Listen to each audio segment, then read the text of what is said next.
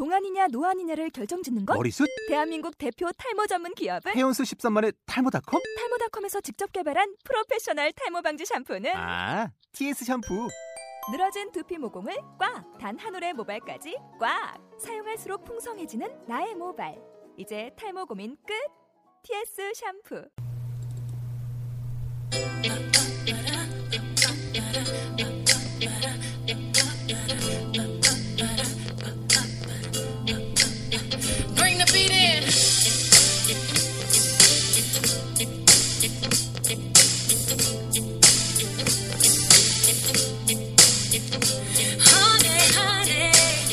짜뉴 라디오 11화 나는 왜 우유부단한가 사진작가 혜은언님 안녕하세요 짜뉴 라디오의 애 키우는 엄마 MC 세넴입니다 안녕하세요. 저는 졸업을 희망하는 이사카십니다. 와, 저희가 드디어 두 자리 네. 숫자의 회차를 채우는군요. 감격스럽습니다. 어, 10화 청년 예술가의 후달림 작가 조, 조익정님 편은 어떻게 들으셨는지요? 네 저희 짜뉴 라디오가 전달하려고 하는 핵심적인 메시지 중 하나인 이 존재적 후달림을 청년 예술가 조익정님의 삶의 이야기로 비춰봤습니다 다시 한번 조익정님께 감사드리며 못다한 이야기가 많으니 언제 또 한번 짜뉴 라디오를 찾아주시길 바랍니다. 네, 저희가 또 꽤 오랜만에 다음 회차를 준비를 하면서 무슨 주제로 얘기를 해야 될지 결정을 계속 못하고 있었어요. 근데 마침 전에 10화 녹음할 때 조익정님께서 결정장애가 어떻겠냐고 제안을 해주셔서 저희가 덥석 물었습니다. 네. 그리고, 어, 더불어서 제 주변에 있는 사람들 중에서 자타가 공인하는 결정장애 아이콘인 사진작가 혜은원님을 저희 두 번째 게스트로 모시게 되었습니다. 어, 이번 화의 부제는 주체성의 모색으로서의 결정장애라고 붙여보았는데요. 혜연언님을 모시기 전에 저희가 이 결정장애라는 말을 어떤 의미로 쓸 것인지 정리를 좀 하고 가야 할 것 같은데요. 우선 결정장애에 장애라는 단어가 들어가 있기 때문에 네. 이것을 심리학이나 병리적인 용어로 정의할 수 있는지에 대해 생각해 봤어요. 음. 그러다 보니까 가장 가까운 정신병리적 증상인 indecisiveness, 우유부단함 혹은 뭐 결정 못함 이런 거 이거를 꼽게 되더라고요. 네, 직역하면 그 indecisiveness가 결정 못하기, 뭐 쉽게 말해서 우유부단함인데 DSM이라고 하는 그 Diagnostic and Statistical Manual of Mental Disorders라는 정신 장애 진단 및 통계 편람의 최신 버전인 DSM-5에 이 indecisiveness, indecisiveness가 통상적으로 우울증이라고 하는 Major Depressive Disorder 진단을 충족하는 증상 중에 하나로 들어가 있습니다. 네, Major Depressive Disorder 기니까요. 짧게 MDD라고 줄여서 말을 우울증이요. 네. 네. 아이고야. 예, 근데 어쨌든 이 MDD 진단을 충족하기 위해서는 어 일단 첫 번째로 두 개의 주된 증상을 이제 둘 주된 증상 둘 중에 하나를 뭐 가지고 있어야 돼요. 그 두 개가 뭐냐면은 첫 번째가 우울한 기분 그리고 두 번째가 흥미나 즐거움의 상실이에요. 네. 그리고 이 두 가지 중에 하나를 이제 2주간 계속 가지고 있어요, 이런 증상을. 그리고 음. 거기다가 음, 그 밑에 아홉 개의 항목이 쭉 나열돼 있어요. 그래서 네. 그 중에 다섯 개 이상이 또 2주간 계속 그 두 가지랑 함께 네. 계속 되면은 이제 진단으로 철커덕 예, 맞아 난 떨어지는 거죠. 우울증입니다. 이렇게 되는 어. 거죠. 네. 그렇죠.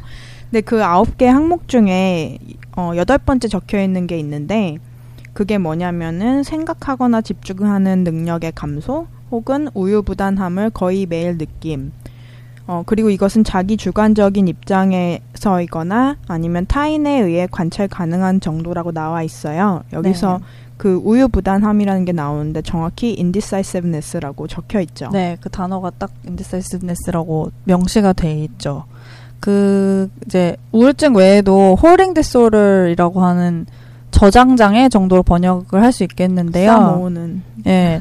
사실 저희가 지금 모실 혜은원님께서도 자꾸 뭐 못 버리시고 자꾸 뭐 모으시고 이런 거랑 또 한가닥 하시는 걸로 알고 있습니다. 이 저장장애 관련된 특징 중에서도 indecisiveness가 그 명시가 되어 있긴 한데 역시 뭐 결정 못하고 이런 건 대표적으로 우울증이죠. 하지만 이제 위에 진단 준 거에서도 알 수 있듯이 어, 우울한 기분이나 흥미가 없는 상태가 일정 기간 지속이 되어야 되고 게다가 추가적으로 다섯 개 이상의 증상을 2주간 지속적으로 보여야 우울증의 진단을 받는다. 이제 이것에서 우리가 흔히 생각하는 우울증의 진단을 병리적으로 충족하는 거는 또 다른 얘기죠. 예, 간, 어, 예, 맞아요. 근데 우리가 흔히, 뭐, 아, 나 못 고르겠어. 나 결정장애인가 봐 라고 말할 때는, 이렇게 고통스러운 병의 증상 중 하나인 결정 못함 혹은 우유부담함과는 분명히 구분해야 할 필요가 있고요. 아까 저희가 그 hoarding disorder를 얘기할 때 되게 좀 재밌게 얘기했는데 그것도 굉장히 끔찍한 병이에요. 네. 그 보면은 어떤 사람 집 그 disorder인 사람 집에 가서 이제 사람들이 치우는데 거의 뭐 난장판이고 네. 쓰레기 더미를 막 치우면 그 밑에 깔려 죽은 고양이가 막 몇 마리씩 나오고 그래요. 네, 요새 그런 거 TV 프로그램 나오죠. 더 네. 정리해주고 그쵸. 이제 그 그런 프로그램 많죠. 그러니까 정말 무서운 네. 병이니까 어 그거랑 이제 결정 장애랑은 좀 우리가 얘기할 결정 장애랑은 많이 구분이 되는 것 같아요. 그쵸. 예.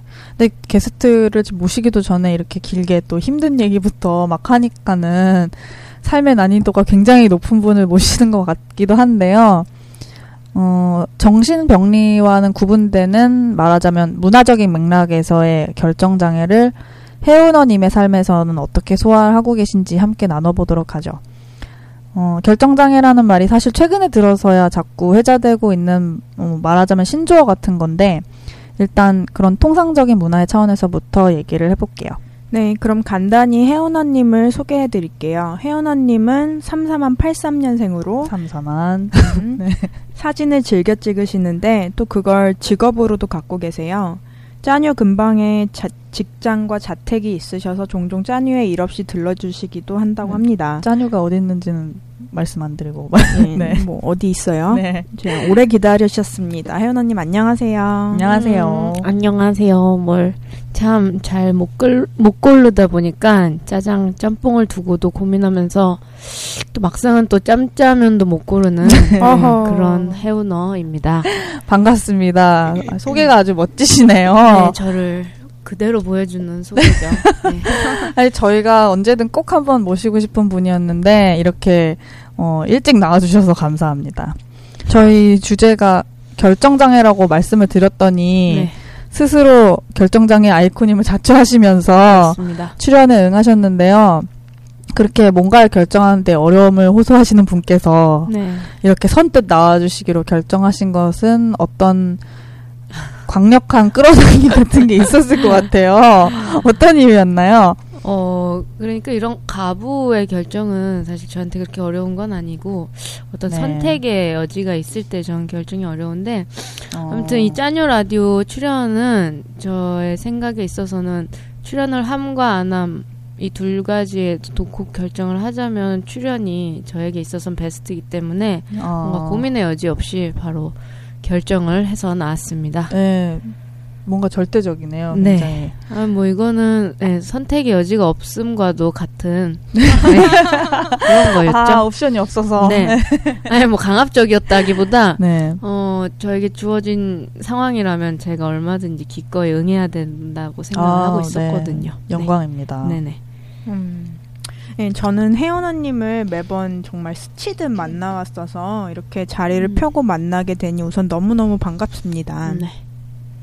어, 저희가 혜원아님 삶 속의 결정장애를 심층적인 인터뷰를 통해 알아보려고 해요. 심층 인터뷰. 네, 심층 인터뷰입니다. 거창하네요. 네, 좋네요. 네, 혜연언님이 분명 결정장애라면은 바로 나다라고 음. 생각하신 뭔가 자신만의 이유가 있으실 텐데요. 네.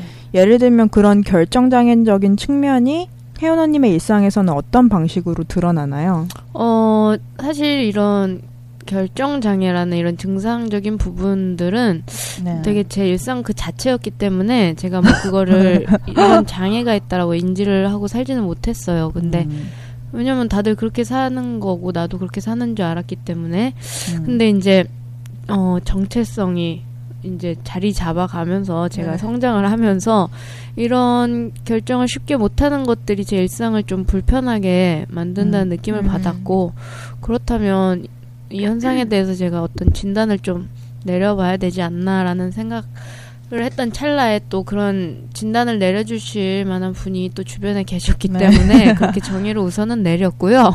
네. 어, 그걸 좀 어떻게 순화시켜보자, 좀 살기 편하게 바꿔보자라는 음. 의지도 같이 생겼습니다. 그 네. 누구에게 진단을 받으셨나요? 어, 많은 사람들이 저에게, 어, 뭐 이런 어떤 정이 내려진 결정장애의 뜻은 아니었겠지만, 네네.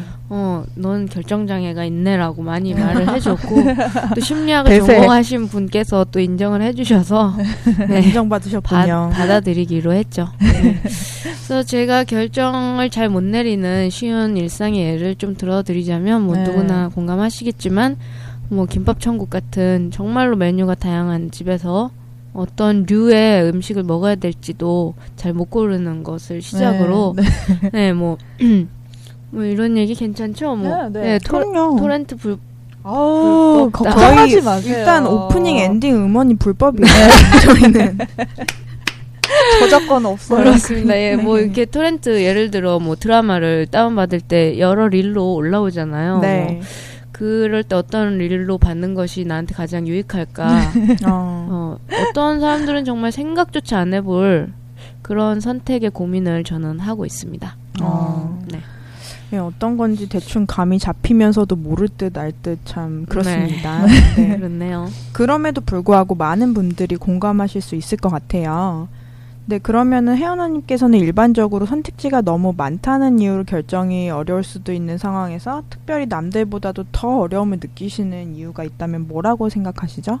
음, 네, 선택지가 많으면 많을수록 결정은 당연히 어려워지는 편인데요. 어, 저는 그 중에 그 많은 것 중에 선택을 했을 때 그 결과에 대한 책임감이 남들보다 좀 커서 예, 그것에 대해서 결정을 더 못 내리는 것 같다라는 생각을 네. 했습니다. 아니 토렌트에서 다운받을 때 어떤 책임감을 느끼시죠? 음, 어떤 일관성을 유지해야 된다던가 아, 아니면 받아놓고 아 이것보다는 저게 좋았을 텐데 라는 아. 그런 사소한 후회들이 기회 비용에 대한 어 그렇죠 어떤 미련? 후회- 어, 생각을 안 하면 기회비용이 없는데. 네. 너무 또 생각이 많다는 그러니까 이 단순한 결론일 수도 쓸모 있겠네요. 없음에도 불구하고 생각이 드는 건 어떻게 할 수가 없잖아요. 음. 예, 자 의- 의지로서의 의지로 문제가 막을 아닌 수것 있는 게. 아니고. 네네. 네. 근데 그게 뭐 그 그런 토렌트나 뭐 네. 그런 거에 대한 결과가 그렇게 큰 건 아니잖아요. 네. 사소한 거지만 어쨌든 그 중에서 가장 좋은 선택을 하고 싶은 욕구가 그게 다 모든 제 결정의 어려움의 근본이 되는 것 같아요. 음. 그래서 지금 진단으로서 네. 아니, 또 제가 익히 듣기로는 네네네. 이것도 결정장애 실마리가 될 수도 있을 것 같은데 네. 제가 아는 한 정의원님의 특이사항 중 하나가 네. 하루를 시작할 때부터 네네. 그냥 아, 당황했습니다. 지금, 어, 당황했어요. 어, 막 거론돼가지고. 특이 사항 중 하나가 하루를 시작할 때부터 어, 아침에 이제 일찍 일어나가지고 네. 그러니까 이른 시간에 일어나서 아침밥을 먹는다 이제 음. 이게 굉장히 오랫동안 힘들어 했던 걸로 알고 있거든요. 맞아요. 그게 제 인생의 큰 역경 중에 하나였습니다. 네. 네. 그 그리고 그걸 왜 남들보다 이런 게 이렇게 힘들까 음. 때문에 그 고민이 컸던 것 그렇죠. 같아요. 네. 근데 그렇게 눈 뜨, 눈을 뜨자마자부터 뭔가 내 의지하고 상관없는 일들을 억지로 강요받게 된다면 음. 자연스럽게 어, 그 일을 하는 결정을 내리기 싫어질 것 같고 네네. 그런 태도가 모- 몸에 배다 보면 사소한 일에도 결정을 회피하고 싶어질 수도 있지 않나 해서요. 어, 네. 그래서 결정 회피도 제 굉장히 드러나는 성향 중에 하나라고 인정을 하고 있습니다. 네. 음, 네. 왜냐면 이제 저는 아침형 인간이 아니기 때문에 네. 정말 아침 시간이 힘들거든요. 그래서 음. 몸이 전체적으로 늦게 깨어나는 사람인데 네. 어머니는 아침 일찍 일어나서 저를 위해서 아침밥을 또 지어주시고 네. 네, 그것을 또 저를 위해서 먹으라고 하시는 네. 그 마음을 또 알기 때문에 그쵸. 저는 이제 그 안에서 내적인 갈등이 생기고 또 그 갈등을 선택으로 어쨌든 결정을 내야 되는 상황을 매일 아침 직면을 하는데요. 네. 음, 그 선택은 오늘도 했어요. 오늘도 사실 오랜만에 그런 아침에 일찍 네. 일어나서. 아니 항상 그냥 자연스럽게 받아들이면서 살고 있었는데 오늘은 또 유난히 아침이 아. 안 먹고 싶었던 그런 아침이어서 그런 아. 특별한 또 이유가 있을 수 있지 아. 않을까요? 그래요. 오늘 아침에도 네. 아 이걸 일어나서 먹어야 될 것인가 그냥 뭔가 아픈 척을 하면서 조금 더 자야 되는가 많이 선택의 기로에 놓였지만 어, 일어나서 아침을 먹었습니다. 어, 그때 엄마 너도 이렇게 말씀드리면 안 되나요? 어, 네. 그냥 저희 집 문화가 그런 것 같네요. 음. 네. 그렇게 그- 컸네요, 제가. 근데 아침형 인간이 아니면 아침 먹기는 정말 힘든 것이고 네네. 그렇다면은 어쨌든 또 어머니의 성의도 있고 음. 근데 어머니가 야식을 좀 챙겨주시는 게 아침보다는 어, 네. 그 저희 어머니. 신조는 또 네 일찍 자고 일찍 일어나라. 아. 때문에 야식을 챙겨주실 만한, 어, 예, 그런 어떤 딸에 대한 투자는 없을 거라고 생각이 들어요. 그렇군요. 네, 음. 이건 좀 사, 사실 사전에 좀 어, 알리고 가야 되는 제 저희 집의 성향이고 또 제 성향이기도 하고 음. 저는 아직도 엄마 속 썩이는 것에 대해서 되게 저 스스로 길티라고 해야 되나요? 네. 네, 그런 게 있기 때문에 그게 더 어, 남들보다 좀 큰 것 같습니다. 아, 그렇군요. 저 같은 경우에는 뭐 후레자식까진 아니지만 뭐 어머니나 아버지한테 싫다고 얘기하는 거는 뭐 즐겨하는 편이고요. 그리고 그 어, 호메오스타시스라고 그러잖아요. 신체의 항상성을 음. 유지하기 위해서 어 그러니까 내 몸이 편하지 않은 것은 그냥 안 해요. 음. 앞서 말씀하신 대로 그것이 어머니가 차려주시는 밥일지라도 내 내장이 받지 않으면은 음. 안 먹어야죠. 제. 어, 예, 제 네. 입장에서는 이거는 선택의 문제가 아니라고 느껴지고요. 먹고 싸고 자고 뭐 이런 거 자기 항상성이랑 관련된 일들은 기본적으로 누구나 컨트롤을 할 수 있어야 하고 해야만 하는 부분이잖아요. 우리가 그렇죠. 어렸을 때 기저귀 차고 기저귀 떼고 음, 뭐밥 먹고 자고 일어나고 음. 뭐 음. 그런 거 맞아요. 배웠듯이요. 그래서 그런 부분부터 누군가 간섭을 한다면 음. 그건 내 결정과 컨트롤하는 능력이 박탈당하는 기분일 것 같아요. 저 같으면. 네. 그래서 그렇게 힘이 드는 상황이라고 저는 보는데 네네. 그래서 그러는 동안 혜원아님은 어떻게 견디셨을지 궁금하고 네. 또 나름 그렇게 바른 생활이라고 하잖아요. 왜 네. 우리가 흔히 아침에 일찍 자고 아니 밤에 일찍 자고 아침에 네. 일찍 일어나고 네. 어, 아침밥 챙겨 먹고 이런 생활을 하기 위한 비법이라든지 음. 그리고 또 왜 그걸 견뎌야겠다 내 몸이 안 맞는데도 네. 그걸 견뎌야겠다고 생각하셨는지 궁금해요. 어, 그래, 남들하고는 좀 다르다는 느낌이 꽤 오래전부터 들기는 했고요. 그거를 네. 왜 내가 싫은 걸 싫다라고 쉽게 얘기하지 못할까라도 네. 생각도 했지만, 어, 결국은, 어, 저는 제가 편한 길을 찾, 찾아서 하다 보니까 이렇게 된 것 같아요. 몸이 음. 힘들어도 마음이 편한 걸 그게 택했다. 낫다. 네. 네. 라고 말씀을 드릴 수 있겠고요. 네. 어, 그런 어떤 바른 생활을 유지하기 위해서 비법이라고 하기는 좀 그렇지만 그냥 쫓겨나지 않으려고 정말 이건 생존의 문제였거든요. 저희 집에서는. 네, 저는 정말 어, 날짜를 정해놓고 쫓겨날 운명을 받기까지 했기 때문에 네. 통금 통금도 네, 있고. 뭐 통금도 있었고 뭐 지금 방송을 들으시는 분들은 쟤네 집이 도대체 어떤 집일까 이렇게 생각하실 수 있는데 어떤 저런 강압이 있는 그런 집안은 아니고요. 음, 그냥 제가 그걸 더 편하게 생각하기 때문에 음. 그렇게 됐습니다. 네. 그래서 저는 그렇 그 굉장히 좀 그런 어 원래 우리 선택에 대한 문제로 다시 얘기를 가- 끌고 가자면 네. 되게 자잘한 선택을 하는데 시간을 남들보다 많이 보내는 것 같아요. 음. 그러니까 예를 들어 이제 아침에 일어났을 때, 음, 뭐 오늘 하루를 어떻게 보낼 것인가를 생각하면서 네. 어, 오늘 정말 잘 씻고 잘 꾸미고 나가서 어, 음. 사회생활을 열심히 해야 되겠다라는 네. 선택이나 아니면 오늘 아 오늘 그냥 세수도 안 하고 그냥 하루 종일 집에 있어야겠다 이런 음. 선택을 거의 매일 하죠. 음. 매일 그게 하는데 아침에 시작이 되나요? 그렇죠. 네. 그게 아침에 시, 제 시작의 선택이 그게 되는데 다 하루를 좌우를 하나요? 네, 맞습니다. 그 선택이 하루를 좌우하고요. 근데 또 다른 쪽으로 생각해 보자면 매일 회사에 출근하시는 분들은 그런 선택의 여지 자체가 없잖아요. 당연히 음. 씻고 어, 꾸미고 나가서 회사에 가야 되니까. 안 잘리려면. 그렇죠. 그냥 남들한테 뭔가 밉보이지 않기 위해서 자기 어떤 유지를 위해서 그렇게 네. 해야 되지만 어 저는 또 제 개인 사업을 하고 있다 보니까 네. 음 얼마든지 편한 하루를 보낼 수도 있는 거거든요. 네.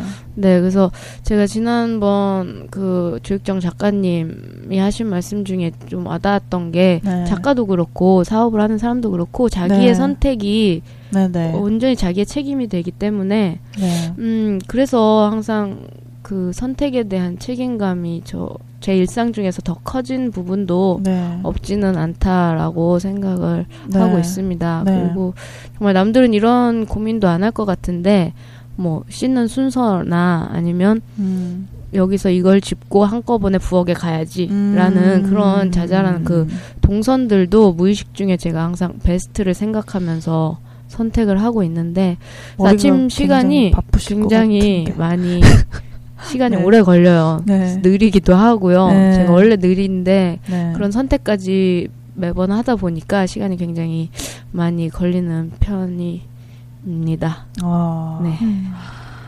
그렇군요. 별 얘기가 아닌데 정말 아, 별 얘기 장황하게 아니에요. 별, 아니에요. 굉장히 별 그리고 얘기입니다. 저도 많이 공감해요. 네. 저도 씻는 순서나 뭐 어떻게 갈지 이런 거 굉장히 많이 고민했었어요. 네. 근데 저는 또 약간 서- 성향이 다른 게 네네. 어렸을 때부터 뭐 좀 그랬어요. 부모님이 예를 들어서 오늘 학교 가 가는 그러니까 간 그 등교길에 음. 오늘은 뭐 친구들이랑 논다고 얘기를 해요. 음. 그러면 몇 시까지 들어와라. 그러면은 수가 틀리는 거예요. 음, 내가 생각해 놓은 어? 아 아니. 수가 틀린다고? 예. 네네. 몇 시까지 네. 들어오라는 네. 게 틀렸다. 학교를 안 음. 가버리고 아예. 그럴 거면 안 나가. 아. 어. 네. 네.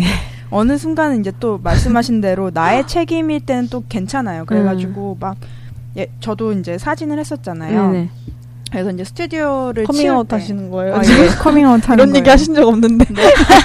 제 첫부터 전공이 사진인데 스튜디오를 치울 때 굉장히 이게 ritual 하잖아요. 네. 그래서 전기를 뽑고 막 이러는 음. 것들 그래서 조명을 이제 다 끄고 뽑을 것인가 음, 아니면 하나를 끄고 하나를 뽑고 줄을 말고 맞- 그 다음에 할 네. 것인가 막 생각을 해요. 순서가 다 있죠. 있죠. 음. 근데 그걸 하다가 또 수가 틀리면은 아이씨 안 해.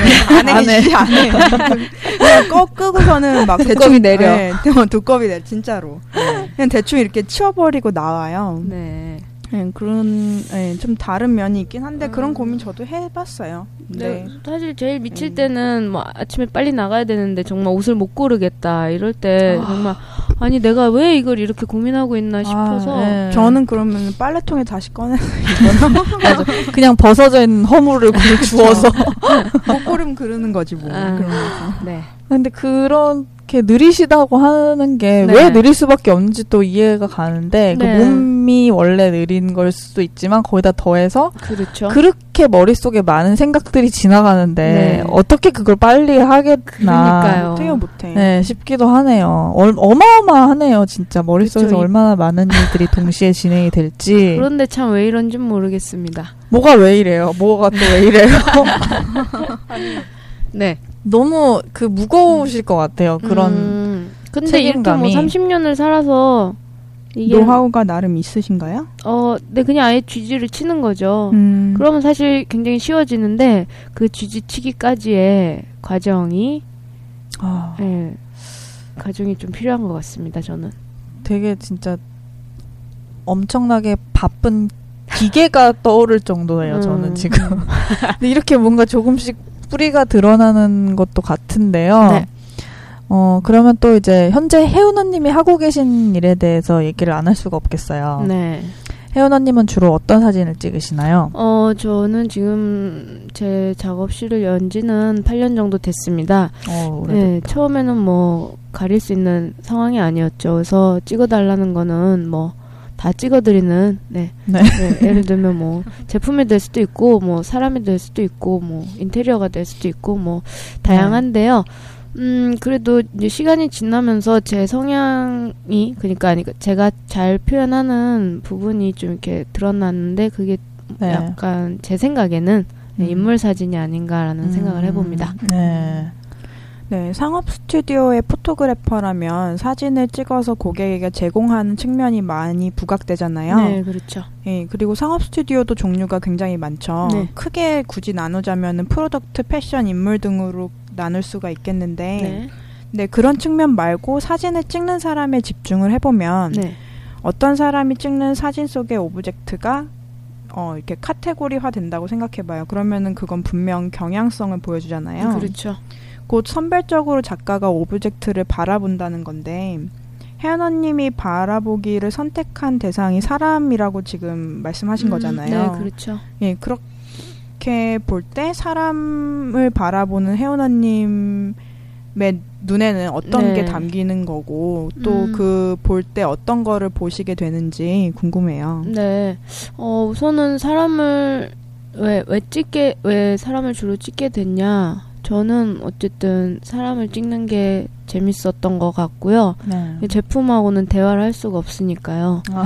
네, 그래서 사람을 그쵸. 예, 주로 찍게 됐는데, 네. 음, 내가 피사체로 사람을 바라봤을 때 결국 제일 어떤 뭐 맥락이 있을 수는 있는데 제일 파이널 결 결론은 그 사람의 네. 표정이 되는 것 같습니다. 어, 이거는 네. 뭐 예, 나중에 이제 editing 할 때도 말씀을 드리게 되겠지만 네. 음, 요즘은 또 어떤 신체적인 조건들, 뭐, 장점이 될 수도 있고 단점이 될 수도 있는데, 그런 부분들은, 어, 포토샵이란 tool로 어느 정도 다, 그쵸. 예, 네. 이렇게 할 수가 있기 때문에, 그런 거에 대해서 너무 제가 얽매이지 않으려고 피사체를 볼 때 많이 하는 편이고요. 네. 어, 그런 거에서 제가 좀 자유로워지다 보니까, 예, 선택지가 많이 줄어들게 되는 음, 그런 장점도 있는 것 같습니다. 네, 음. 포토샵이나 뭐 아니면 카메라도 요새는 계속 저 좋은 게 나오고 하고 네, 있죠. 그러고 네. 있으니까요. 근데 그런 부분은 아무래도 오히려 어 기술의 발달이 돼서 음. 선 그런 선택지에 대한 부분보다 그냥 기술 발달 자체가 결정을 편리하게 해준 부분도 있겠네요. 예, 그냥 물론이죠. 네. 생각할 필요가 없게 해줘서 네. 아니면 결정을 유보하게 해서 음, 그런 부분도 있을 것 같은데요. 네, 맞아요. 저는 우선 찍을 때는 많이 찍고 봅니다. 네, 네. 많이 찍고. 보는데요. 네. 어, 그 촬영에 임하기 전에 이제 제가 어떤, 어쨌든 목적이 있잖아요, 촬영에는. 뭐, 웨딩 네. 사진이 될 수도 있고, 뭐, 광고 사진이 될 수도 있고, 어떤 사람을 찍을 때 그 제가 생각해 놓은 이미지는 있어요. 있는데, 음, 그, 그대로 나온다는 보장은 거의 없습니다. 왜냐면 현장 여러 조건들이 동시에 어, 결과물을 만들어내기 때문에 하나의 요인만 좀 바뀌어도 그 값을 낼 수가 없어서 네. 예. 그래서 막상 찍을 때는 어 내가 이 상황을 이렇게 찍어야겠다라고 딱히 생각을 하고 찍을 수 있는 그런 여건 자체가 좀 안 되는 것 같아서 음. 예 많이 선택을 촬영할 때 자체는 많이 좌지우지하지 않는 것 같아요. 예. 음, 네. 그래서 제가 여기 스크립트에 써놓은 것 보다 조금 더 드리고 싶은 질문이 있어서 드리는데 이제 사람을 주로 찍으시고 또 어떤 특별한 상황에서 요청된 사진을 음, 찍으시잖아요. 그렇죠 목적이 있죠. 목적이 있는데 그 목적을 가지고 찍는 게 그렇게 어렵진 않으신 거죠. 음, 네. 지금은 그렇진 않아요. 음, 목적. 전에는 그랬었어요. 어, 전에는 우선 제 기술적인 면에 음. 대해서도 부족함이 있었고, 어쨌든 사진은, 음, 기술도 많이 들어가는 부분이기 때문에, 네. 네, 어떤 그냥 그런 부분에 있어서 부족함이 좀 있어서 어설펐던 음. 면이 어. 있었다면 지금 그런 면에 있어서는 어느 정도 다 극복이 돼서 음. 의도한 대로 제가 가지고 있는 요건 중에서는 의도한 대로 많이 할, 알고 있죠. 음, 아, 그거 되게 좋은데요.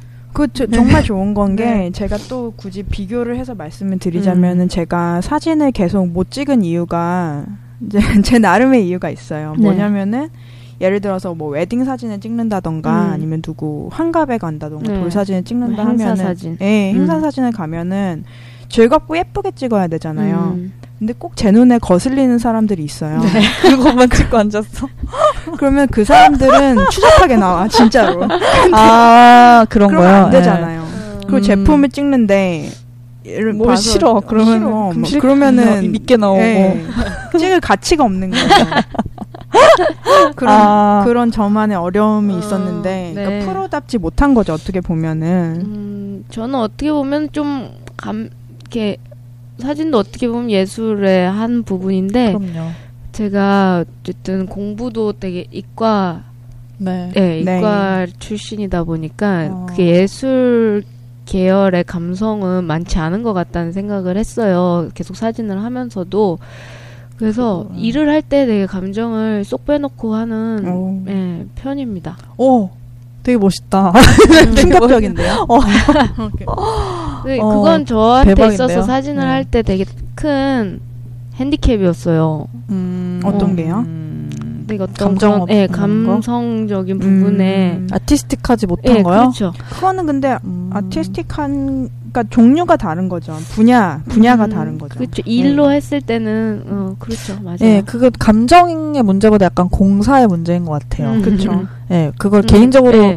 이 작가님처럼 개인적으로 터뜨리지 않고 일로 받아들였다는 차이인 것 Taking 같네. everything personal. 뭐 그런 거 그런 거죠. 예, 이태리 사람처럼 그렇게 하는 거죠.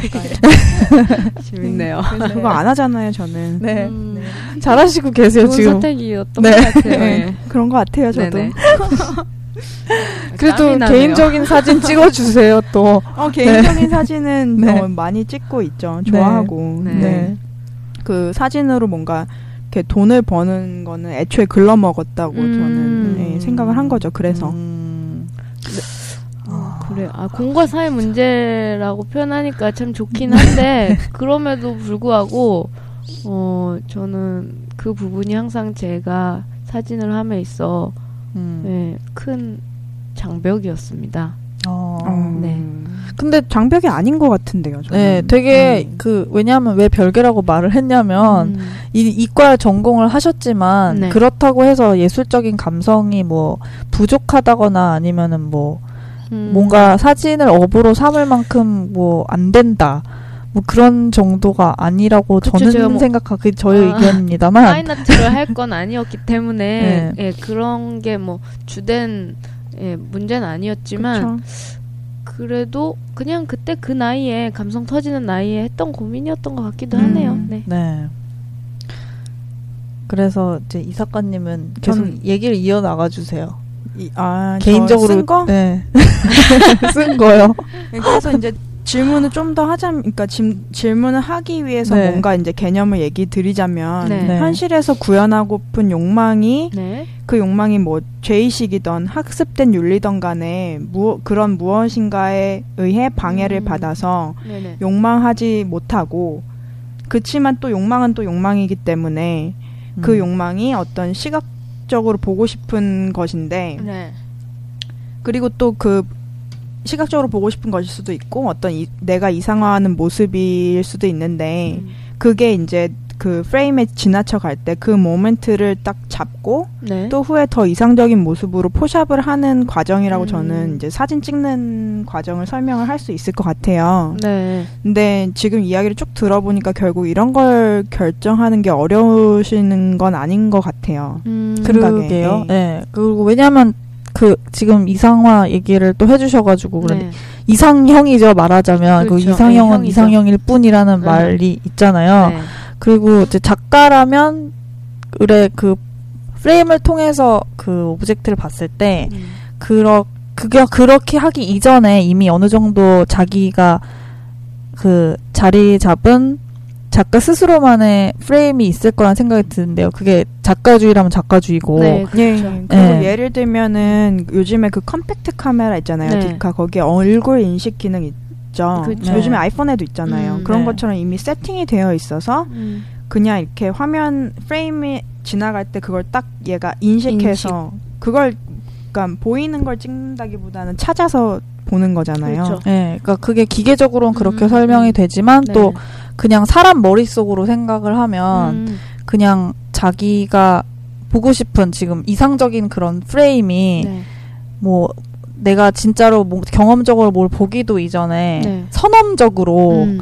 어 아프리오리하게 네. 철학 용어인데요. 잘난 척 하려고 멋지네요. 말했어요. 네.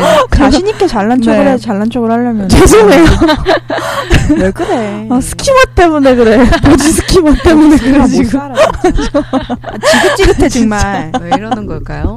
왜 이러는지 모르겠는데 네. 아무튼 아프리오리한 네. 그런 이상적인 프레임이 자기 머릿속에 음. 가지고 있을 거라고 생각을 하거든요. 그렇죠. 네네. 그걸 예, 아까 앞에 또 말했듯이 그게 음. 작가주의일 수도 있는 거고. 네. 근데 맞아요. 네. 예, 이런 것들을 저는 사실 주로 혜원 언님한테 찍힘을 당하는 쪽이었어서 예, 그냥 항상 음. 네. 믿고 어, 알아서 이쁘게 찍어주시겠거니 뭐 이렇게 지나갔기 때문에 평소에 잘 몰랐네요 이런 아, 거는. 네. 네. 네, 뭐 그냥 무의식 중에 욕망이 드러나는 게 어떻게 보면 프레이밍이니까요. 네. 그게 자동적으로 안 되고 매 순간 결정 장애를 느낀다면 굉장히 음. 어려울 것 같아요. 뭔가 네. 자꾸 방해를 한다는 거잖아요. 저희가 지금 결정 혜은아님의 결정 장애를 얘기하고 있기 때문에 살짝 의심해 보는 거예요. 네. 근데 또 지금 음, 말씀을 들어보니까 네. 또 굳이 뭐 framing 자체 그런 그러니까 머릿속의 framing이나 음. 아니면 실제로 사진을 찍을 때 그 framing 자체에서 이렇게 뭐 특별히 무의식 중에나 음. 뭐 그런 방해를 받거나 하시는 건 아닌 것 같기도 해요 지금. 네, 뭐 framing 같은 경우는 음 되게 경험적으로 숙지가 된 부분이에요. 음. 통계로 어, 네. 그러니까 제가 지금까지 찍어왔던 모든 사진들을 봤을 때 뭔가 음. 공통적으로 드러나는 그런 구도랄지 네. 아니면 정말 아까 이 작가님이 말씀하신 대로 어떤 행사에 갔을 때 어, 찍게 되는 그런 상황에 대해서 이미 저는 다 제 안에서는 결론이 다 나 있는 걸 음. 이제 그 현- 현실에 맞춰서 찍는 거죠. 그래서 막상 그 뭐 프레이밍에 대한 방해는 거의 없고요. 그것보다는 이제 제가 의도한 대로 안 나와줬을 때 제가 좀 제일 난처하죠. 특히나 이렇게 일회성이 있는 행사 사진 같은 경우는 네. 더 그렇습니다. 음. 음, 사진이 뭐 여러 조건이 합쳐져서 결과물이 나오는 거기 때문에 음, 여러 요인이 있을 수 있는데요. 그래도 가장 큰 거는 제가 찍는 주로 이제 인물을 찍는다고 말씀을 드렸으니까 네. 그 피사체와의 관계에서 제가 극복해내야 될 부분이 가장 큰 것 같습니다. 네. 음, 근데 아까 중간에 말씀드렸다시피 유보가 됐다. 선택이 네. 유보가 됐다라는 네, 네, 네. 말씀을 하셨는데 예, 아무래도 필름 시대였으면 저는 정말 감당이 안 됐을 것 같고요. 이제 어, 디지털로 넘어오면 제가 생각하기에는 필름 시대였으면은 네. 혜은아님은 어, 뭐 약간 암실의 왕이 되었을 것 같아요. 아. 어, 미친 듯이 인화할 때 네. 어, 자르고 버닝 다 찍, 막 이러고 감당이 안 됐을 것 같아요. 저는 정말 예. 뱀파이어 필름- 됐을 거야. 필름도 감당이 안. 됐지만 그냥 정말 그 안에 처박혀 안 나와. 저도 감당이 안 됐을 것 같은데 이제 마우스로 안 되니까요. 디지털로 이제 넘어오면서 음 저한테는 좋은 우선은 사진을 할 수 있는 계기가 된 거기도 하면서 또 한편으로는 너무 선택지가 많아진 음, 저에게 있어서는 좀또 예, 또 하나의. 난관이 예 그렇죠 그렇지만 어쨌든 촬영할 때는 선택을 안 해도 되는 음. 예, 음. 다작으로 그걸 음. 다 감당해낼 수 있는 음, 예, 조건은 마련이 된 거죠. 네. 음. 제가 진짜 두 분에 비해서 정말 훨씬 사진의 문외한인데 네, 사진에 대해서 제가 어떤 구조적 철학적인 생각을 지금 많이 배우고 있는 것 같네요. 음. 네, 그럼 조금 더 일반적인 얘기를 네, 하자면 일상 일상 예, 얘기 음. 일을 하실 때 특히 어, 혼자서 일을 하시다 보니까 네. 스스로 음, 앞에 또 말씀해 주셨던 것처럼 네. 이렇게 아침에 일어나서 내 일, 일과를 내가 정해야 그렇죠. 되고 이런 것처럼 이제 이- 그 일을 하면서도 이제 스스로 결정해야 되는 부분이 음. 많으실 텐데 네. 그런 때는 이제 어떤 과정을 거쳐서 결정을 하시나요? 음, 네, 저는 혼자 일을 하니까 정말 모든 선택을 제가 해야 되고, 네. 네, 뭐, 쉽게 예를 들자면, 뭐, 아까처럼 오늘 출근을 할 것인가 말 것인가. 네, 그 선택 어, 정말 네. 큰 거거든요. 네. 나머진 그 뒤로 다 파생되는 거기 때문에 그런 선택을 시작으로 네. 뭐 장비를 살 때 이걸 살까 저걸 살까 아니면 제가 좀 많이 고민하는 부분들은 뭐 견적을 내줄 때 이 금액으로 내줘야 될까 저 음. 어우, 제일? 어려울 것. 같아. 네, 굉장히 저한테는. 정말 어려운 네. 일이고요. 네.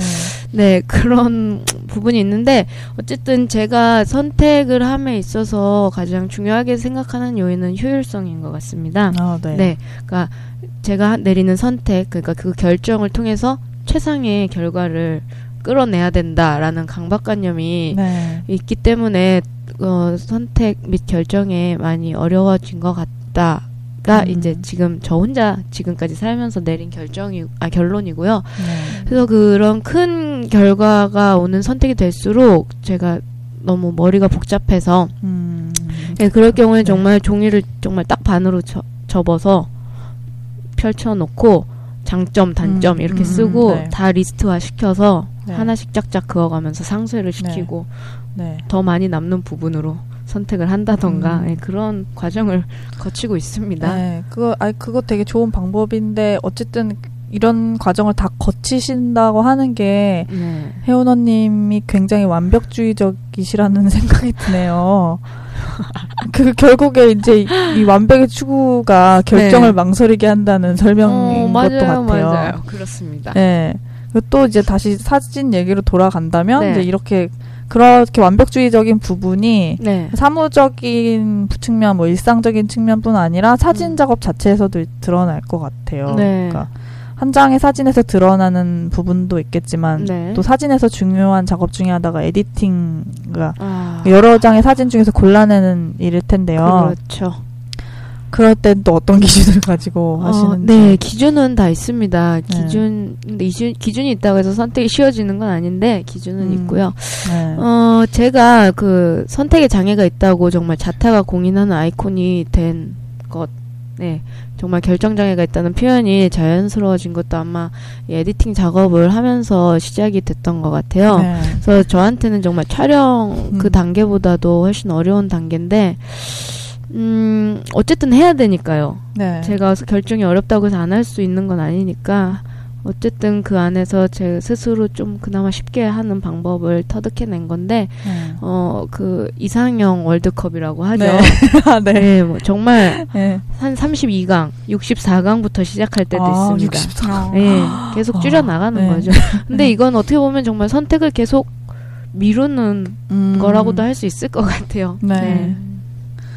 그래서 뭐 그런 4강 이제 결승전 해가지고 결국 최종 한 컷을 어, 얻게 되는데 실제로 이제 찍힌 피사체 고객님과 같이 사진을 고를 때도 네 그때 더 어려울 것 같아요. 결승전입니다라는 네. 표현을 제가 써가면서 아, 네, 실제로도 네. 고릅니다. 네. 그 그럼 만족을 하게 되나요? 어, 네, 왜냐면, 어, 결론적으로 봤을 때 사실 맨 처음 떨어뜨린 사진이 더 날 수도 있어요. 음. 그럴 수도 있지만, 음. 어쨌든 이제 둘만 남았을 때 하나 고르는 거는 쉬워지는 거고, 네. 어, 선, 자기가 그렇게 선택을 해왔다는 걸 같이 이제 과정이 합의하에 있었다는 예, 그런 과정이 그 있었기 자체로. 때문에 근데 음. 뭐 어차피 보정을 하기 때문에 64강 사진이나 결승전 사진이나 결과물은 비슷하다고 할 수 있습니다. 아이고, 예. 네, 결국 결정하는 것에 어려움은 누구에게나 있지만 그것이 장애라고 느껴질 만큼 본인을 괴롭힌다는 게 중요한 것 같아요. 네.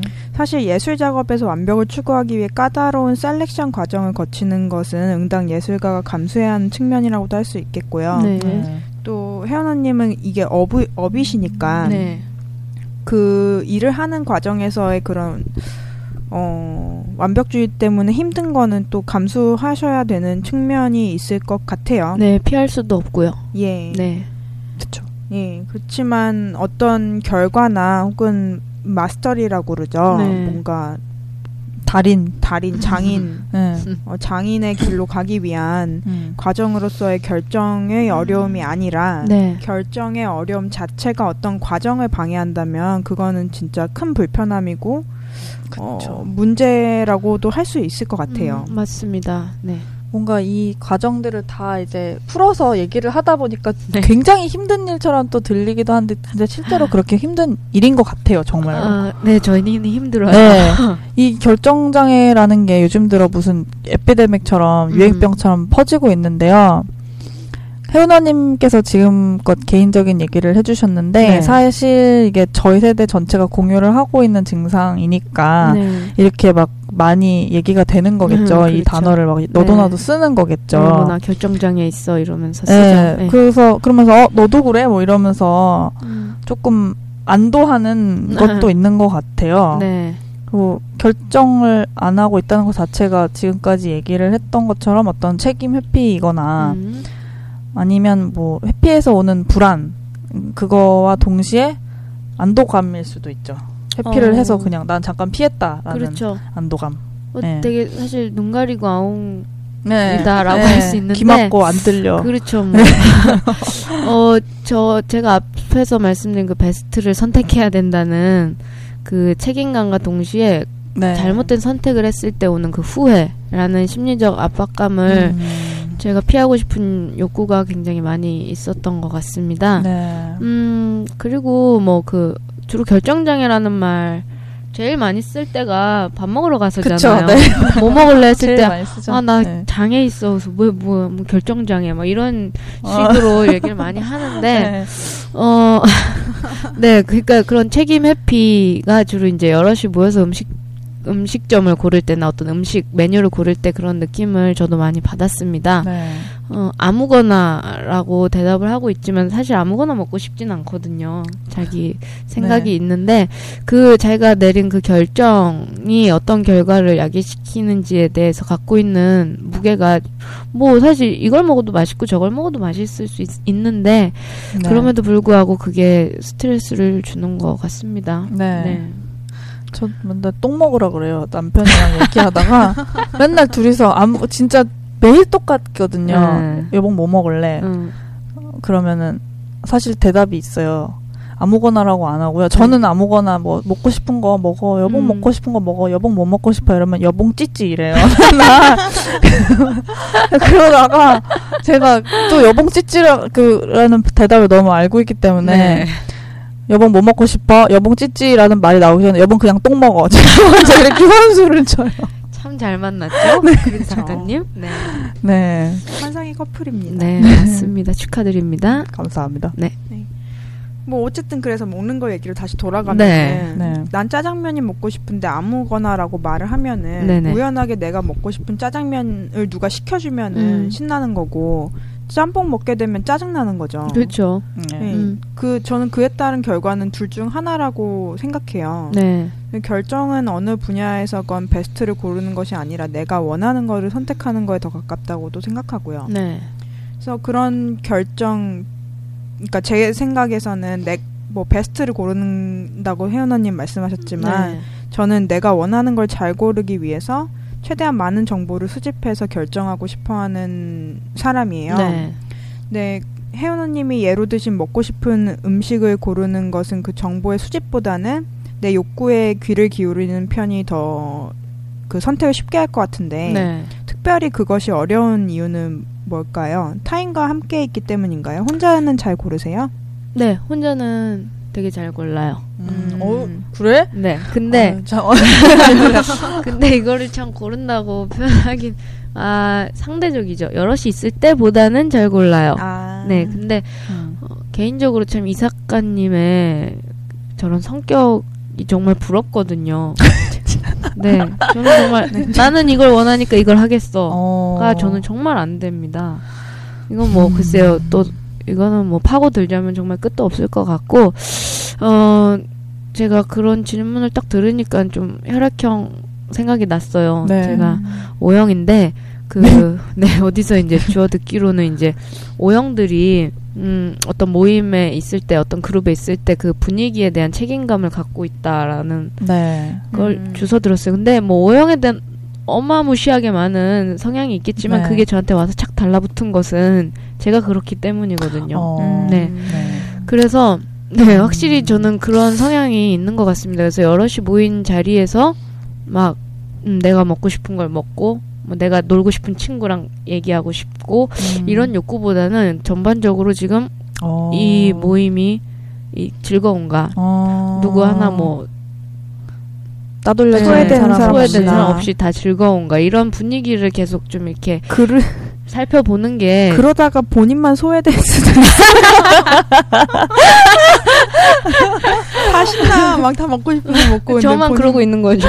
어, 아. 근데, 아, 안타까운데요. 그 말 들으니까. 어, 그래서 그래서 선택에서도 제가 먹고 싶은 거를 막 얘기를 해서 선택을 한다기보다는 다 같이 같이 즐거울 수 있는 거. 그러니까 음. 굳이 맛 맛만을 따지는 게 아니고 같이 얘기하기 좋은 장소나 이런 걸 여러 가지 요인들을 동시에 음. 생각해서 우리가 함께 있는 시간을 어떻게 좋은 시간을 보낼 수 있을까 이런저런 생각을 하다 보니까 네. 사실 뭐 그게 둘이 모였건 백 명이 모였건 모두를 만족시키는 대안이 잘 없다 보니까 그게 제 그쵸. 선택을 많이 그쵸. 어렵게 하는 것 같습니다. 아, 근데 이런 친구분 있으면 참 좋을 것 같아요. 좋으세요? 좋죠. 아 좋으세요? 친구는 좋은데 나는 좋은지 모르겠어. 아, 그러니까 내가 나로서 본인. 어 본인이 아, 본인 네. 해운어. 네. 근데 이거는 아까 아까 엄마 밥 말씀드린 먹는 얘기랑 또 의지- 제 의지는 아닙니다. 그냥 그렇게 되는 거죠. 음, 그렇게 그게- 학습되었나요? 그게 마음이 편하다고 해야 될까요? 음. 아까 그니까 밥 먹는 얘기 네, 밥, 밥밥 먹는 먹는 얘기도 똑같고 몸 네. 힘든데 그냥 내 마음이 편하자. 음, 그런 것 같아요. 참 장단점이 있어요. 그리고 좀 전에 제 성격 부럽다고 하셨는데 네. 저는 뭐 이렇게 사는 거 좋아요. 네. 근데 가끔 예. 가끔 이제 사회 장벽에 부딪히죠. 음. 근데 아. 일례로 부딪히죠. 제가 별로 인식하지 못하고 살았는데 요즘에 그 제가 박사 과정 하고 있잖아요. 네. 근데 박사 과정 처음에 시작해서 이제 지도 교수님이랑 만나잖아요. 네. 근데 제가 또 제 할 대로 한 것 같아요. 그 자리에서 네. 음. 뭐그 전에도 그렇고 수업 시간에도 그렇고 지 멋대로 음. 했겠죠. 네. 교수님이 그러시더라고요. 어이구 뭐선 저희는 이제 선생이라고 불러요. 네, 네, 네. 어 이 선생 근데 사회생활은 안 해봤지? 아, 귀엽네요. 아 깜짝 놀랐어요. 네. 귀엽네요, 그런 모습. 근데 뭔가 귀염 돋는 것 같네요. 어, 그러니까 네.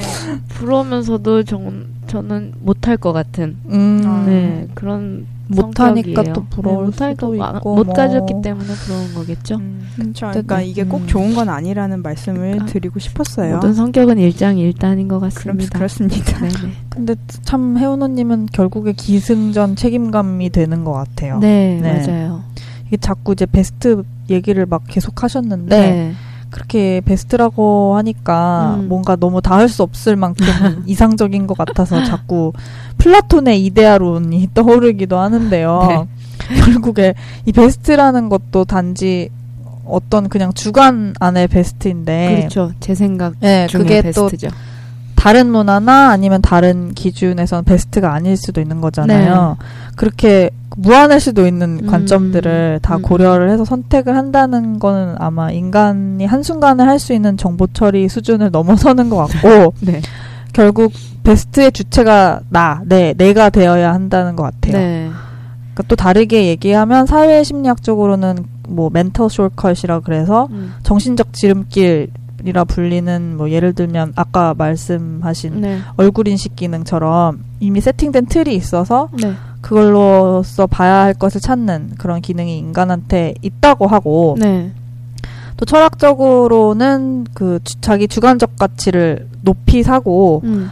특히 나한테 나의 가치가 값지다라는 음. 이런 주체적인 사고 방식이 인간을 더 인간답게 한다는 걸 얘기를 하잖아요. 네. 그리고 인간의 이 모든 불식과 음. 그럼에도 불구하고 네. 자기 자신을 이제 사랑할 수 있도록 십자가를 짊어진 우리 지자스의 존재도 마찬가지고요. 네. 네. 네, 오랜 시간 동안 정립된 인간의 학문과 사상 속에서 우리는 인간이 인간다울 수 있도록 존엄할 수 있도록 주체적일 수 있도록 이해를 돕는 개념들을 끊임없이 찾아볼 수 있죠. 지금 세네님이 말씀하신 대로 네. 예, 서양에서는 13세기 르네상스 이후로 그러한 노력에 더욱 박차가 가해졌다고 해요. 네. 내가 진정 자유롭기 위해 모두의 자유를 보장하는 것, 네. 그리고 그 안에서 또 나의 좌표를 찾는 것이 물론 삶의 난이도를 더욱 높일 수는 있어요. 지금 혜원언님 삶 일상 얘기 들어 듣기만 해도 되게 힘들어요. 난이도 높은 삶인 것 잘 알겠어요. 네. 네. 어, 하지만 이미 그려져 있는 좌표에 내가 위치한다는 것이 아니라 음. 나 스스로가 하나의 좌표라는 생각을 한다면 네. 나의 위치가 어디에 있을지는 더 이상 고민스럽지 않을 수 있잖아요. 네. 현재 내가 있는 데가 바로 내 위치인 거죠. 그렇죠. 네. 아, 저희 지금 벌써 원래 30분 기준으로 아. 막 전후했는데 지금 거의 1시간을 바라보고 있어요. 어, kill, kill 당하는 건가요? 아니에요. 그런 거 없어요, 아, 지금. 무조건 살려야 돼요. 네. 들리기만 하면 그냥 살리는 거야, 우리는. 네. 근데, 아, 정말 흥미진진하게 지금 음. 뭔가 오, 오늘 또 분위기가 또 조익정님 모셨을 때랑 또 다르게 또 lively한 그런 네, 것도 있고 그렇네요. 그렇네요. 네네. 지금까지 혜은언님은 어떤 걸 느끼셨나요? 음, 네, 이렇게 대화를 하다 보니까 그리고 요즘 들어 제가 많이 하는 생각인데 참 내가 없다 어... 라는 생각을 했어요. 제 인생에 어... 그냥 아니, 뭔가 본연의- 느낄 것 같아요 지금. 본연, 하지 마.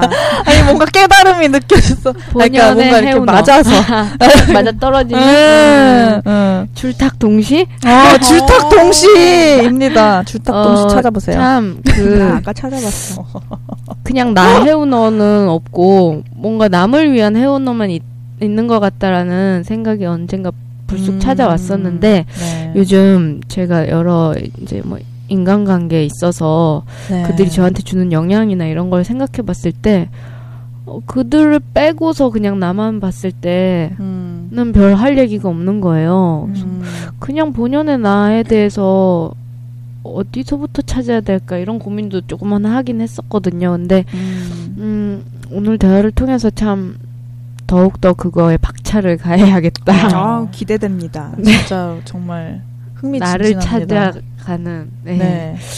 그렇고요. 어, 저는 그래서 저 스스로 좀 많이 돌아보면서 사는 편이에요. 이게 막, 어, 좋네, 대단하네, 이런 의미가 아니고, 저는 궁금하거든요. 제가 어떤 사람인지, 음. 또 남들이 봤을 땐 쟤는 어떤 애다라고 보일지, 네, 그런 게 네. 많이 궁금한 편이기 때문에, 네. 저 스스로 많이 파악하고 살려고 노력을 하는 편인데, 그 파악이 어쨌든 제 주관 안에서 제 기준으로 되는 파악이다 보니까, 그쵸. 한계가 많이 있었어요. 그 부분 잠깐 끼어들자면요. 네. 나를 알고 싶으면은 네.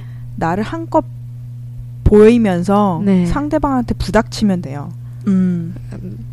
정말 제가, 어렵네요. 제가 교, 제가 교수님한테 했듯이 네. 그러면은 그렇게 욕이든 뭐든 피드백이 와요. 그렇죠.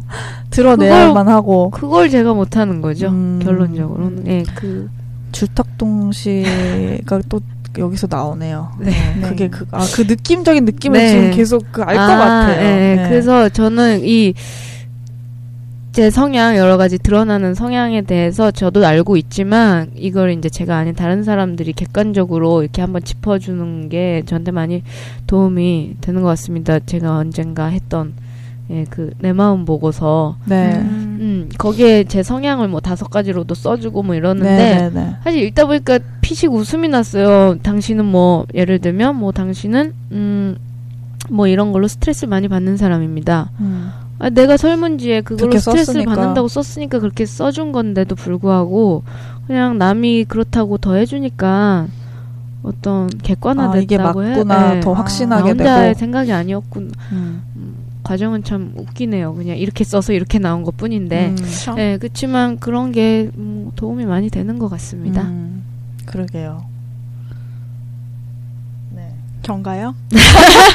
이러지 마세요. 우리 지금 시간 계속 오버되고 있는데.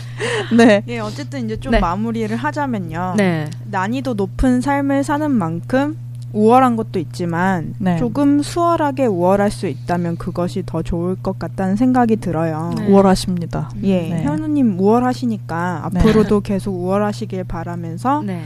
어, 마지막으로 현우님 꼭 하고 싶은 말씀이 있으시다면 음. 해주셨으면 좋겠어요. 네, 우월한 거 좋죠. 근데 베스트로 우월한 것보다는 좀 수월하게 우월한 게 아, 좋겠다는 네. 결론이 오늘 좀 저한테 왔고요. 음. 어, 네. 이제 마무리되어가는 이 시간에 네. 또 다음 뭐 방송이 언제실지 모르겠지만 다음 뭐 주제에 대한 얘기를 좀 제가 언지를 좀 드리고 가면 좋겠다라는 감사합니다. 네. 생각은 했어요. 네. 생각은 했는데 네. 어 근데 지금 글쎄요 이건 너무 제 개인적인 고민을 여기다 남기고 가면 또 우리 MC 분들이 이걸 꼭 해야 되나 할 수 있을 것 같아서 아니요, 다. 던져주세요. 막 던지시고, 던져주시고 개인적일수록 더 좋아요. 그리고 이건 내가 꼭 얘기해야 된다면 또 오세요. 그럼 아. 네. 그럼요. 네. 그렇죠 뭐 이 주제가 당장 12화가 돼야 되는 법은 없으니까요. 네. 네, 그래서 요즘 저는 되게 인간관계에 대해서 많이 생각하고 있는데 그 중에 제가 정말 병 이건 정말 병이다라고 싶은 어, 장애에 이어서 병이. 예 아니 이제 일상생활이 불편해지면 그게 병이잖아요. 네. 음. 예, 그래서 제가 인간관계 결벽증이 있더라고요. 어, 어, 네. 그 이것도 또 제가 하나의 진단을 받은 나올- 건데 아, 네. 관계 결벽증. 네. 네, 관계 결벽증 저만 있는 건가요? 어, 어, 어떠- 뭐, 글쎄요. 어느, 어느 수준으로는 다들 있을 수 있죠. 아, 네. 예, 근데 저는 병인 것 같아서 저만 있으면 안 괜찮고 다, 다 그러면은 괜찮은 건 아니잖아요. 그, 예, 근데. 같이 얘기해볼 여지가 있는 문제인지가 궁금해서요. 그럼요. 아니 있죠. 그게 저- 해우 해운어님의 문제니까 네. 중요한 문제입니다. 아, 그런가요? 개인적인 네. 문제이기 때문에 그- 중요한 문제입니다. 그런 관계에 뭐 인- 발생한 결벽증에 대해서 언제라도 기회가 되면 네. 한번 얘기를 네 해보고 싶습니다. 아, 네. 좋습니다. 저희는 개인적인 거를 굉장히 가치롭게 생각을 하기 때문에 아, 네. 좋은 네. 방송이네요. 그럼 그렇습니다. 맞춤형 방송이네요. 예. 네. 아, 다 조카 방송입니다. 네. 내가 아. 짱이야 방송입니다. 정말 제가 지향하는 바입니다. 좋습니다. 네, 아 저희 지금 한 시간 넘게 이렇게 긴 아. 시간 굉장히 즐겁게 오늘 네. 새로운 에너지를 가지 가져다 주신 저희 어 혜운언님의 네. 길을 받아서 저희가 앞으로 쭉쭉 뻗어나가도록 아, 하겠습니다. 네, 항상 정말 이 짜뉴 라디오 네. 제가 첫 화부터 네. 첫 화를 들었을 때 그 감동을 잊지 못하고 아. 네, 이 자리에 나왔습니다. 그거 이제 없어졌는데 아, 그거 들어주신 몇 안 되는 분이시고 그렇죠. 네. 저는 특별하죠. 네, 특별하고 우월하신 우리 혜운언님 음, 감사드리고요. 네, 이제 보내주시죠. 네, 또 나와주세요. 아, 네, 짜뉴는 제 나와 제. 영역에 있기 네. 때문에 나와봐리 괜찮아. 우리 삐 이런 거 없어요. 예, 어, 제가 언제든지 또 다른 게스트가 있을 때도 네, 제가 오고 싶으면 오는 거죠, 뭐. 그런 네. 거죠. 네, 그럼요. 맞습니다. 그럼요. 공개 방송도 있고 뭐. 네, 뭐든 좋네요. 좋습니다. 오늘 아주 그냥 접시가 깨지겠네 지금. 네. 지금 온 에어가 불이 꺼지고 나서도 많이 기대가 됩니다. 네, 아우 좋아요, 좋아요. 네. 네, 그러면 저희는 그냥 급하게 이렇게 마무리 짓도록 하겠습니다. 마무리. 이거 마무리 좀 해달라고 그렇게 쓴 건데 알아서 좀 해주면 안 돼요? 네, 그래서 저희는 지금까지 이제 갈게요. 짜은이 라디오의 애 키우는 엄마 MC 세네미. 졸업을 희망하는 이삿갓 네, 줄탁 동시를 꿈꾸는 포토그래퍼 정혜원이었습니다. 안녕히 계세요. 안녕히 계세요. 안녕히 계세요. 잘 자요.